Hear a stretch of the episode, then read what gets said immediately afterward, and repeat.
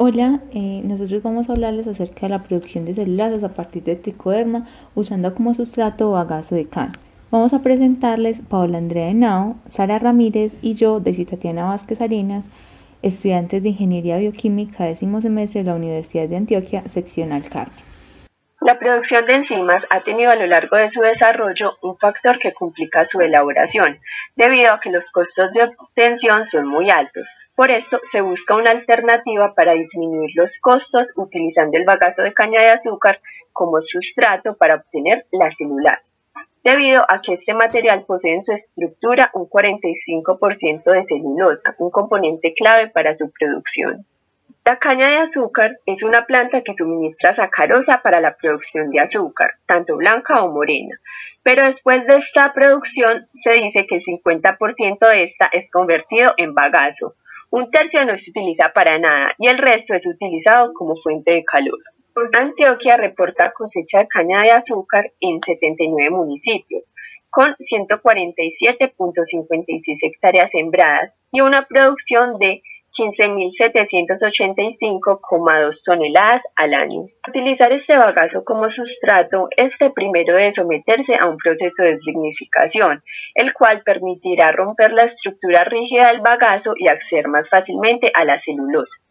Para convertir la celulosa en glucosa se emplean tres enzimas. La primera es la endoglucanasa, que actúa aleatoriamente sobre las cadenas de la celulosa. La segunda es la exoglucanasa, que actúa para liberar la celuviosa de los extremos de la celulosa. Y la tercera es la betaglucosidasa, que libera la glucosa de la celuviosa. La glucosa obtenida es de gran importancia para el crecimiento del hongo. En este caso es utilizado el hongo tricoderma, conocido por producir enzimas, especialmente las celulasas. Este tiene un bajo requerimiento nutricional, pero un amplio rango de temperatura que oscila entre los veinticinco y los treinta grados centígrados para su crecimiento. Su proceso de producción de enzimas se da de manera extracelular, lo que facilita un poco el proceso de obtención. Las celulasas han estado disponibles comercialmente durante más de treinta años, representando un objetivo clave para la investigación industrial. Los estudios básicos y aplicados sobre las celulasas han demostrado su potencial biotecnológico en diversas industrias, incluyendo alimentación animal, elaboración de cervezas y vino, agricultura, refinado de biomasa, pulpa y papel, textiles y lavandería. Las celulasas que más se emplean en la industria textil son las endoglucanasas extracelulares provenientes del hongo tricoderma, ya que se considera que cerca del setenta por ciento de las fibras procesadas por esta industria son de celulosa. Las aplicaciones más relevantes en esta área son la distinción de prendas para dar apariencia de gastado, el tratamiento de las telas para eliminar imperfecciones de las fibras, la desfibrilación realizada antes y después del teñido. Este proceso es conocido como biopulido, el cual busca mejorar las propiedades como el tacto del tejido, apariencia y resistencia al fibrado. Finalmente, buscamos evaluar en qué tipo de pretratamiento del bagazo de caña hay mayor producción de enzimas celulolíticas, las cuales puedan ser utilizadas en el área del biopulido. Para desarrollar la metodología, inicialmente se realizó la propagación y el mantenimiento del microorganismo. En este caso se trabajó con tricoderma. Este se obtuvo del laboratorio de la Universidad de Antioquia, seccional Oriente, y se conservó en medio agar papa dextrosa a treinta grados centígrados, cultivándose cada quince días. Después se adecuó la materia prima, que en este caso fue el bagazo de caña. Se obtuvo de la finca El Trapiche, en el municipio de Gocorná. Este bagazo de caña eh, se lavó para eliminar las impurezas, se realizó un secado ambiente y se sometió a un proceso de molienda con un molino de martillo con un tamiz de tres milímetros para determinar en qué medio se generaba la mayor actividad enzimática. Se prepararon tres diferentes medios. Uno era medio ácido, un, el otro era básico y el otro era sin pretratar, a tres diferentes concentraciones cada uno. El medio básico tenía cero coma veinticinco, cinco y uno por ciento peso volumen, y el medio básico era de cero coma cinco, uno y dos peso volumen.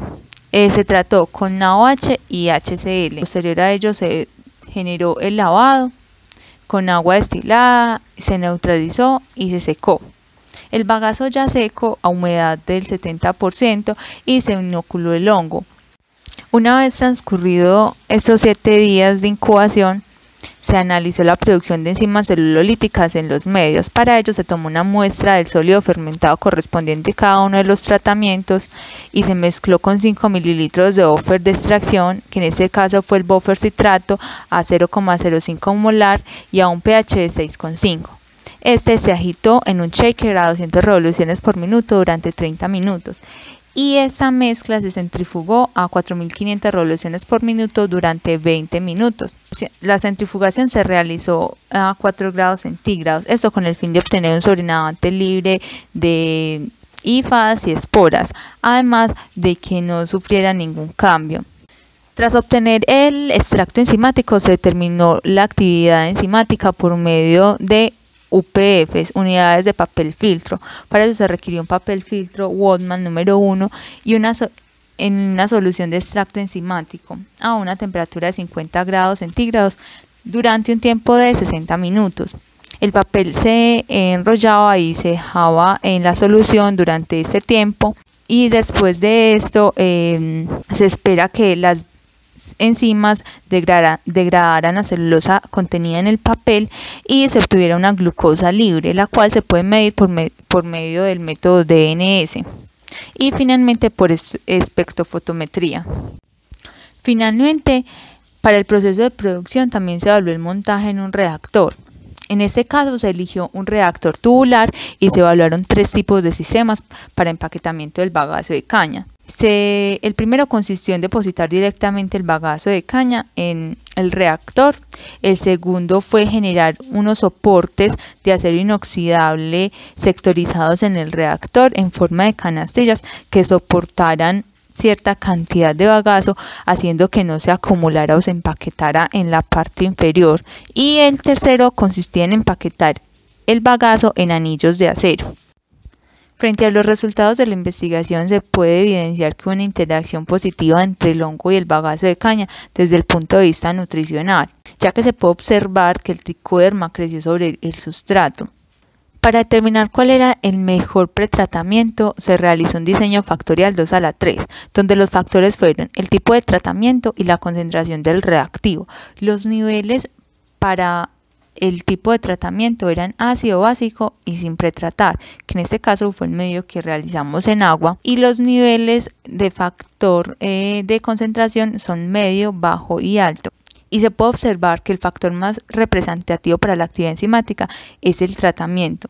En el diagrama de Pareto se presenta el factor más significativo, en este caso que el tratamiento, el tratamiento que se le, se le realiza al bagazo de caña. Posterior a eso se sometieron estos resultados a un análisis estadístico mediante una prueba de análisis de varianza y una prueba POSOC, lo que conlleva a concluir que existe una diferencia estadísticamente significativa entre los tipos de pretratamiento evaluados y que el, lo mejor para la producción enzimática es no tratarlo. También se evidenció que en los medios donde no se encontraba una mayor actividad enzimática, no había una buena proliferación del microorganismo. Esto puede ser porque los Pues es posible que los pretratamientos generen un cambio composicional sobre el bagazo de caña y que este bagazo requiera ser estudiado después de pretratarse para saber si sigue conteniendo la misma cantidad nutricional o sigue supliendo la demanda nutricional del tricoderma, ya que el medio sin pretratar fue el que mantuvo pues la gran mayoría de eh, actividad enzimática, a diferencia de los otros medios, y que en el medio sin tratar se logró una mayor proliferación. A partir de los resultados anteriores, se determinó que el bagazo sin pretratar generaba la mayor actividad enzimática, por lo que se elige para realizar la fermentación y seguimiento de la producción de las celulasas durante un periodo de seis días. En las imágenes presentadas en la propagación del hongo, en el bagazo de caña sin pretratar, se observa de forma cualitativa el crecimiento del hongo durante seis días. Según la investigación de Villena y Gutiérrez Correa, la estructura y fisiología de las biopoléculas del hongo filamentosos ocurren en tres fases. La primera es la absorción, donde el hongo se adhiere al sustrato. Luego la fase de crecimiento inicial con la germinación de las esporas entre los cuatro y diez días de crecimiento, y finalmente la fase de maduración, en la cual la densidad de biomasa se incrementa notablemente desde las cuarenta y ocho horas hasta las ciento veinte horas. En contraste con nuestro proyecto, para el tercer día se observó la aparición del micelio en toda la superficie del bagazo, por lo que ya se encontraba en una fase de maduración, y para hacer efectivo el crecimiento produjo enzimas extracelulares. Sin embargo, para futuras investigaciones se debe cuantificar la biomasa con métodos indirectos. Se realizó un seguimiento de la actividad enzimática durante los seis días de crecimiento. Los datos fueron dados en unidades de papel filtro, interpretada como los gramos de glucosa que hidroliza la enzima en un minuto por mililitro de extracto enzimático. En la gráfica se representa el comportamiento y se obtuvo una actividad máxima de cero punto dieciocho unidades de papel filtro en el cuarto día. Esto se debe a que esta enzima es un metabolito primario que se produce en los primeros días de crecimiento del hongo, ya que este se necesita para la degradación de la celulosa en glucosa, que será metabolizada por el hongo. En este sentido, el hongo tuvo que excretar el complejo enzimático celulasas para hidrolizar los enlaces de celulosa y liberar la glucosa, necesaria para el crecimiento. En diferentes estudios se reportan actividad enzimática entre cero punto cero cinco y cero punto veinticinco unidades de papel filtro, lo que da cuenta de un protocolo útil para realizar una inducción inicial, aunque es necesario estandarizar parámetros como la humedad, la temperatura, el pH del medio y diferentes buffers para la extracción, que permitirían incrementar la producción y la actividad de enzimas. El resultado de la mayor actividad enzimática para el día cuatro permite identificar cuál es el tiempo para el crecimiento del hongo en la fermentación y que se produzca el metabolito de interés a nivel industrial. Sin embargo, los datos obtenidos no tienen un alto nivel de rango de confiabilidad para ser utilizados en la fermentación, debido a que es necesario realizar más réplicas y analizar los factores de producción de biomasa y consumo de sustrato para calcular los parámetros cinéticos que den cuenta de la velocidad de crecimiento del hongo y del tiempo de duplicación, que permitan establecer el tiempo de operación más adecuado y parámetros operacionales en el sistema del bioreactor, como el tiempo de residencia, además de realizar la cuantificación de metabolitos de interés, en este caso específico de las enzimas. Para el montaje del bioreactor tubular, para el empaquetamiento del bagazo de caña como sustrato y matriz se utilizaron tres diferentes conformaciones. En el primer caso decidido, se decidió empaquetar el reactor con el bagazo de caña sin ningún espaciamiento y someterlo al agua directamente. Apreciamos que el residuo se aglomeraba en el fondo del reactor, ocasionando dificultades para el paso de aire y posibles fallas en la propagación del hongo. En consecuencia de ello, se buscó la segunda alternativa, depositar el material sobre tres canastillas perfectamente distanciadas. Se inició de igual manera el proceso de experimentación, se dispuso el material en cada canastilla y luego se suministró cierta cantidad de agua. El inconveniente inicial, es decir, las aglomeraciones en la base del reactor, se había resuelto, pero a diferencia de ello, el material quedaba aglomerada en cada canastilla, evitando el paso con normalidad del agua y aire, pues en las últimas canastillas posiblemente habría déficit de estas sustancias. Analizando este tipo de inconvenientes, se buscó la manera de empaquetar el bagazo y que en este proceso no se formaran aglomeraciones. Fue así como se dio la manera de empaquetar en unos anillos de acero inoxidable, los cuales permitirían por su espaciamiento fluir todas las sustancias necesarias a lo largo del reactor. Además, este al tener mayor área de superficie expuesta permitiría de manera adecuada la propagación del hongo. Finalmente se encontró la mejor forma para empacar el sustrato en el reactor. Lo siguiente a realizar es la inoculación del hongo y la determinación de la actividad enzimática para probar la efectividad de esta configuración. De esta investigación se pueden hacer cuatro importantes conclusiones. Primero, que los residuos de caña de azúcar se perfilan como un sustrato apto para los procesos de fermentación, ya que hay una inducción a la producción de enzimas para el hongo tricoderma. El segundo, se evidenció que era mejor utilizar el bagazo de caña sin pretatar, pues este demostró ser una mejor opción para la producción de enzimas. Tercero, se obtuvo que la actividad enzimática de las celulasas varió entre cero punto cero sesenta y nueve y cero punto cero dieciocho unidades de papel filtro. En el día cuatro fue donde se dio la mayor producción de las celulasas. Sin embargo, los datos obtenidos requieren mayor validación, ya que es necesario realizar más réplicas y analizar con profundidad los parámetros cinéticos. Y finalmente, se encontró que la mejor conformación para el empaquetamiento del bagazo de caña es disponer el bagazo en unos anillos de acero inoxidables, los cuales les permiten mejorar la distribución del material en todo el reactor.